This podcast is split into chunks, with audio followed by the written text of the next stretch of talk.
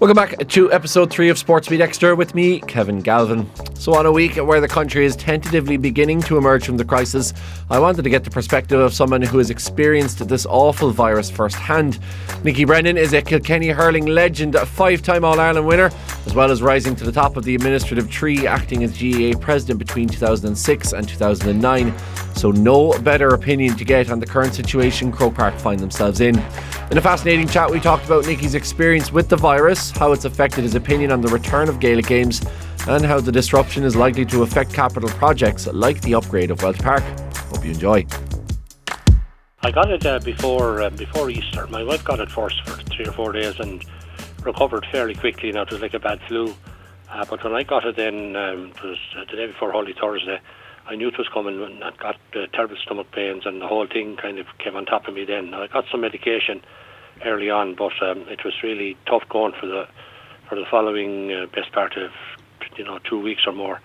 And after that, then it was recovery. Now I I went to um, get tested in of all places Nowlan Park. I mean the irony of that walking into Nowlan Park and you'd be you'd be well familiar with the amount of time I would have spent in there over the years and uh, went in there on the uh, day after the bank holiday, the Easter bank holiday Monday, and uh, I was fortunate. I got the test result the next day from my doctor. Now, I mean, I know other people were talking about waiting a long, long time for their tests because, quite honestly, we didn't get the test fairly quickly. Now, I, in my case, I was pretty certain I had it. I mean, it, it really couldn't have been anything else.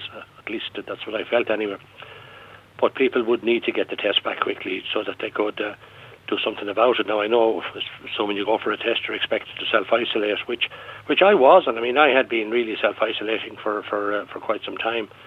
Got the test result, and um, I was in poor shape now, and for a few days in poor shape, and I had to go to hospital. Now they carried out a lot of tests there, and um, felt that I could handle it at home, gave me medication.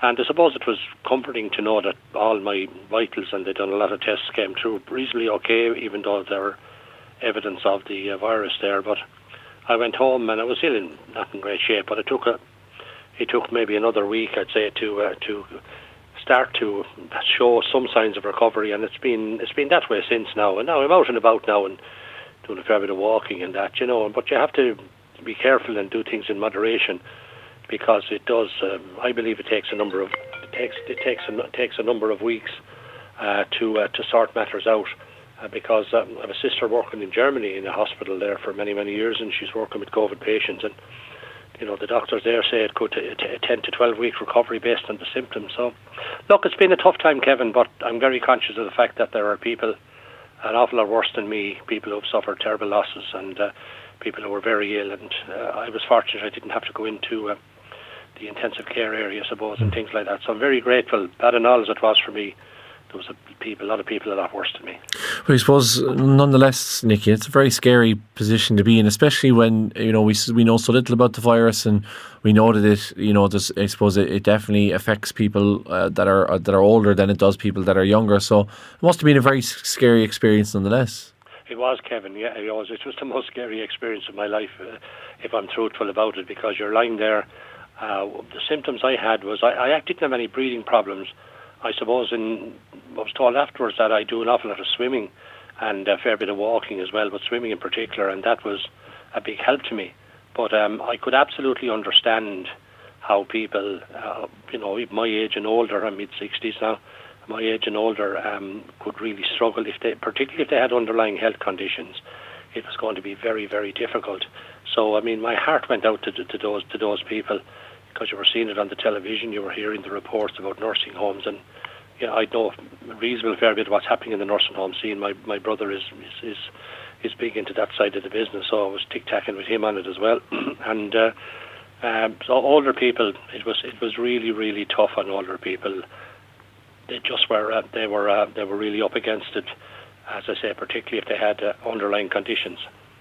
I suppose you, you said that you know uh, you're you're in a bad way. You're, you're you're struggling. Just like what was what were the worst symptoms? Was it was it the breathing? Because I, I know that it's really kind of the respiratory stuff that affects people. That people are saying that kind of is affecting them the most. Was was that the same in your case? No, it wasn't, Kevin. I, I, I was fine there now. Even though I'm I'm still hoarse, as people can hear from my, my speaking, um, and, I, and my throat is still a bit a bit wobbly, if I could put that term on it. Um, I, I don't really have a problem breathing. No, my biggest issue was a cough I had. It was just um, there was a lot of sweating, a lot of aches and pains, stomach pains. I just could you couldn't rest. I mean, I went for a week and a half without uh, without any sleep, and uh, the day I went to the hospital, they gave me sleeping tablets and God, I slept for a couple of hours that night, and it was like it was like heaven. I couldn't lie down; I had to literally stay sitting up all the time.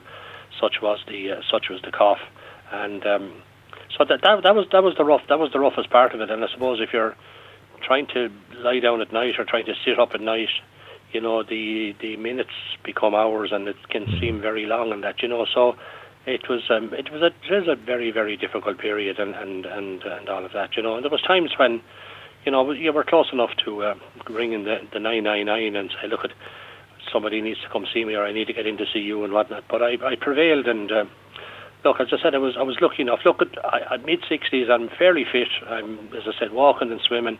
I do an awful lot of, and uh, that was a, a big factor. So certainly, I don't smoke or I don't drink, and all of those little things um, are important, and maybe they're not so little at the end of the day. But people certainly who are um, smokers, people who are drinkers, people who have other underlying conditions. It's a it's a tough old battle for them now, and my, my heart goes out to those that have have uh, succumbed to the the damn virus and those who are who are, are still in hospital trying to uh, overcome it.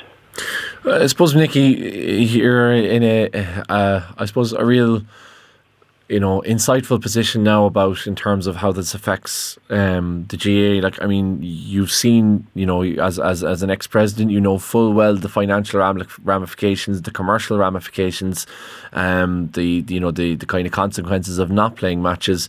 Um, has this experience that you've had has that kind of changed your position on how you think the game should come back or how important do you think it is for the game to come back or would you say you've kind of always felt the same way about it and, and it hasn't changed well, no, I'd be very comfortable with the position taken by the GAA at national level and John Horan. I mean, John would have. Uh, John would have rang me um, over over the period of my illness and that, and I would be very comfortable and supportive of the um, of the manner in which the GAA is is handling this. I mean, it is it is a it is a, a serious virus, and the quite the reality of it is is based on current medical guidelines which uh, is being, are being given to the government. I mean, the GAA has no choice other than to comply and adhere to those, and I think I'd be comfortable enough with that. I, I, I do think that you know the situation is getting better, so it may very well be that uh, some of the phases that the government have brought in, and I know that the Taoiseach has alluded to that in recent days, perhaps they can be expedited. But I do think, in fairness, there is the big danger of this uh, this second wave of the virus coming maybe in the autumn or in the winter. And while we will be more knowledgeable about what to do now, as Dr. Colin Henry, um, the, the, the Deputy Chief Medical Officer, said, we are more knowledgeable, but at the same time, we have to be very careful if a second brace comes. So, from from that point of view, Gaelic games, no more than other sports, are contact sports, and they're just not. They're just going to be very difficult to see how they can be played at this point in time. But the situation is improving. I mean, if you if you take a club scene, which the GAA said would come in perhaps before the inter-county scene, you know, you don't have the same. You don't have medical people attached to clubs by and large. You know, to to a huge degree. Uh, people have to uh, make the, make their own decisions locally. It's going to be very hard to talk about social distancing in in, in a lot of cases. We have become a little bit uh, a little bit cavalier towards it in certain ways, uh, and it would be very difficult in a GAA field to to um, to segregate people into the required numbers. You can do it in professional sports because I mean they have the resources to put into that, but it would be it would be very very difficult maybe situation will improve. I, I always was saying that you know, come the month of August, I think we probably will have a better picture of whether it's possible uh, to do things differently. But right now, the five-step approach by the government is probably understandable. But in terms of sport, I think they're letting back sports that clearly where they can uh, they can self-isolate people easily enough, and uh, sports like Gaelic games and other sports, I think have to just uh, bide their time until until circumstances get better. But it, of course, it's going to be a huge loss for the GAA, Kevin. There's no doubt about it. But I do think at the end of the day, the GAA will uh, will it, it has the capacity as an organisation over a couple of years to to get back to where it was. And I think this is one that I think the association has to understand that a, the greater good is the health and welfare of the community in the country, many of whom are members of the GAA, and it just has to uh, adhere to that at this point in time. I suppose we, we saw a survey recently among the players, and uh, twenty percent or twenty uh, over twenty percent of them uh, at intercounty level said they, they wouldn't be comfortable until until a vaccine was found or until some sort of cure was found for it. As somebody who's been through it yourself, you've seen how deeply it can impact people to be talking about club games coming back before we even have some sort of a cure. Do you, do you think there's a kind of an irresponsibility to that? Because, you know, it is exposing, it's increasing the, the, the, the potential for people to be exposed to it and older people particularly to be exposed to it. I don't. I don't criticise anybody for saying we should get back to start playing games or we should get back to opening our club pitches, and I, I can understand that. I mean, there's a, there's a lot of people in the country feeling that there is a there, we, we are getting back to a sense of normality with what has happened even as early as this week. There's an awful long way to go, but there is a sense. I live on a country road here up through the Midlands here, and the amount of traffic on the road this week has has grown significantly. Um, so things are starting to go back a bit, but clearly an awful long way to go. The issue, I think, with, with, with players and those players who said they're, they're maybe nervous about going back or don't want to go back is a couple of things. A, some of those players may very well have underlying conditions that are not known to anybody else but to themselves and their families. Mm. And they may very be very reluctant to go back because of the impact getting the uh, virus might be on their own health. Equally, they may be living in, in, in living at home uh, with parents or grandparents who have underlying health conditions and they don't want to be the people bringing them back home into the house. So you remember the, the club players certainly, but the many of the intercounty players now are, are young. They're in their early twenties. They may still be living at home for, for reasons of uh, of just maybe not being able. They're not wage earners. They might be still students. They're living at home at weekends and they're just nervous about playing sport and potentially bringing a virus back into the house to their parents or uh, grandparents or other members of the family who may have underlying health conditions. So it's very, very understandable that they would have that attitude. As far as the virus is concerned, nobody knows that. I mean, there's been speculation all over the media. We're, we're, we're in that phase at the moment, Kevin, where there's an awful lot of things happening in the air. We're opening up the country a bit, but there's a huge amount of questions. And I think the bottom line is that right now, somebody who had the, the virus, we have to be very, very careful and make sure we do everything we're being told by the medical experts. I think that's the that's the bottom line. Um, uh, just as a, in your own experience, um, being a being a former president of, of the association, what do you think? I suppose are the association's biggest concerns now, or the biggest priorities in terms of? I mean, obviously safety of, of, of players and supporters. But um, you know, like, do you think that, that companies are, are reasonably working alongside the GAA? Do you think there's going to be pressure on the association to try and provide some sort of competition given the, the commercial contracts that they've signed? What's going to be on John Horan's mind over the next couple of of of months in, ter- in terms of trying to get this back, or, or what what what would be the biggest priorities for him? Well, I don't think there's pressure on John. I think John made the comment on the um, on the Sunday game two Sundays ago that that one death as a result of the GAA playing games or not adhering to the proper protocols as laid out by the government would be one death too many. And I, I agree with him on that. But as I said, circumstances are improving by the week, by the month, and if that continues, perhaps in a couple of months, August maybe, uh, they may be able to look at it a bit differently, and they may be able to maybe expedite matters a bit. Uh, but that will be based on whatever the health advice will be from the chief medical officer and uh, and his and his team at, at a particular given point in time. But there won't be pressure coming on. I mean, the I mean, yes, there are issues around uh, contracts, around sponsorship contracts, and about media contracts. But the reality of that is is that payments to the GAA for those contracts, they're not just paid up front at the start of the year. They are staged payments during the course of the year. So the bottom line is, if there's no games, I mean, those stage payments will only be payable up to the time there was activity. The GAA won't get that revenue, and it will. Uh, I mean, it's going to cost the GAA centrally probably in the order of 20, 25 million, and maybe the same around the country. But that's the reality of it. I mean, people are just, the GAA is just going to have to cut its cloth to suit um, its its its available funding for the next uh, next couple of years as it builds up its uh, its activities and resources again. That's just the reality of it. I'm hearing I'm seeing, I should say, county chairman, you know, expressing concern as to their ability to continue to fund teams, and, and that's that's the reality of what's going to emerge out of all of this.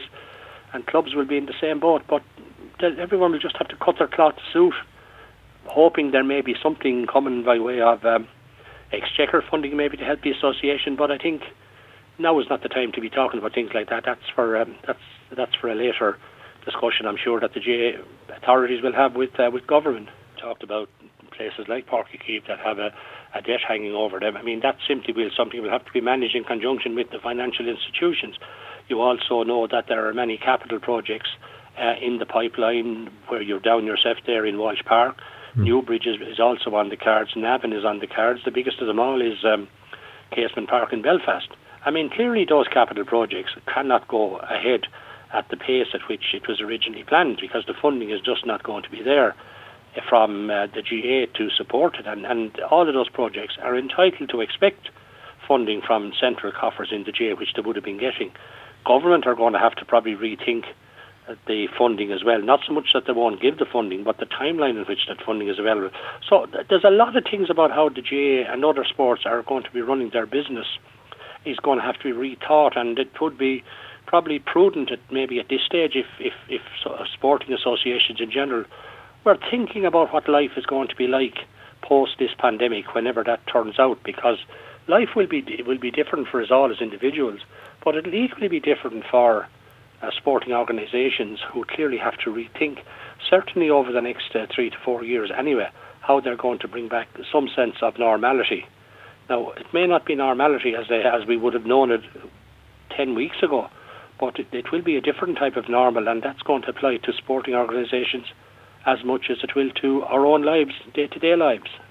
Uh, I suppose finally, Nickey, um, just like I know that there's been a lot of, like, I suppose essentially the, the, the, the question is how, how, are you finding um, life without uh, GAA? Like, I mean, I know there's so many people in, on all kinds of sports and all kinds of activities that, you know, their, the life is, is real kind of, you know, you see club people and they're out in the club seven days a week, their, their life revolves around um, Gaelic games. Like, how are you finding kind of not having it there? Is it is it? Are you finding it difficult, or, or is it uh, is it all right? Is the, is the old retro stuff keeping it going? I know um, they showed the 2009 final of Kilkenny beating Tipperary um, last week. That might have been something to to keep you going for a while. Well, look, Kevin, I suppose I, I, when I was not feeling well, I suppose sport was the last thing on my mind. To be honest about it, I'm watching television or uh, whatever. Uh, radio, I'm into a fair bit, as you know, because of my involvement with community radio. I haven't been involved in the community radio station since the end of March, but I'd hope to be back by the middle of June.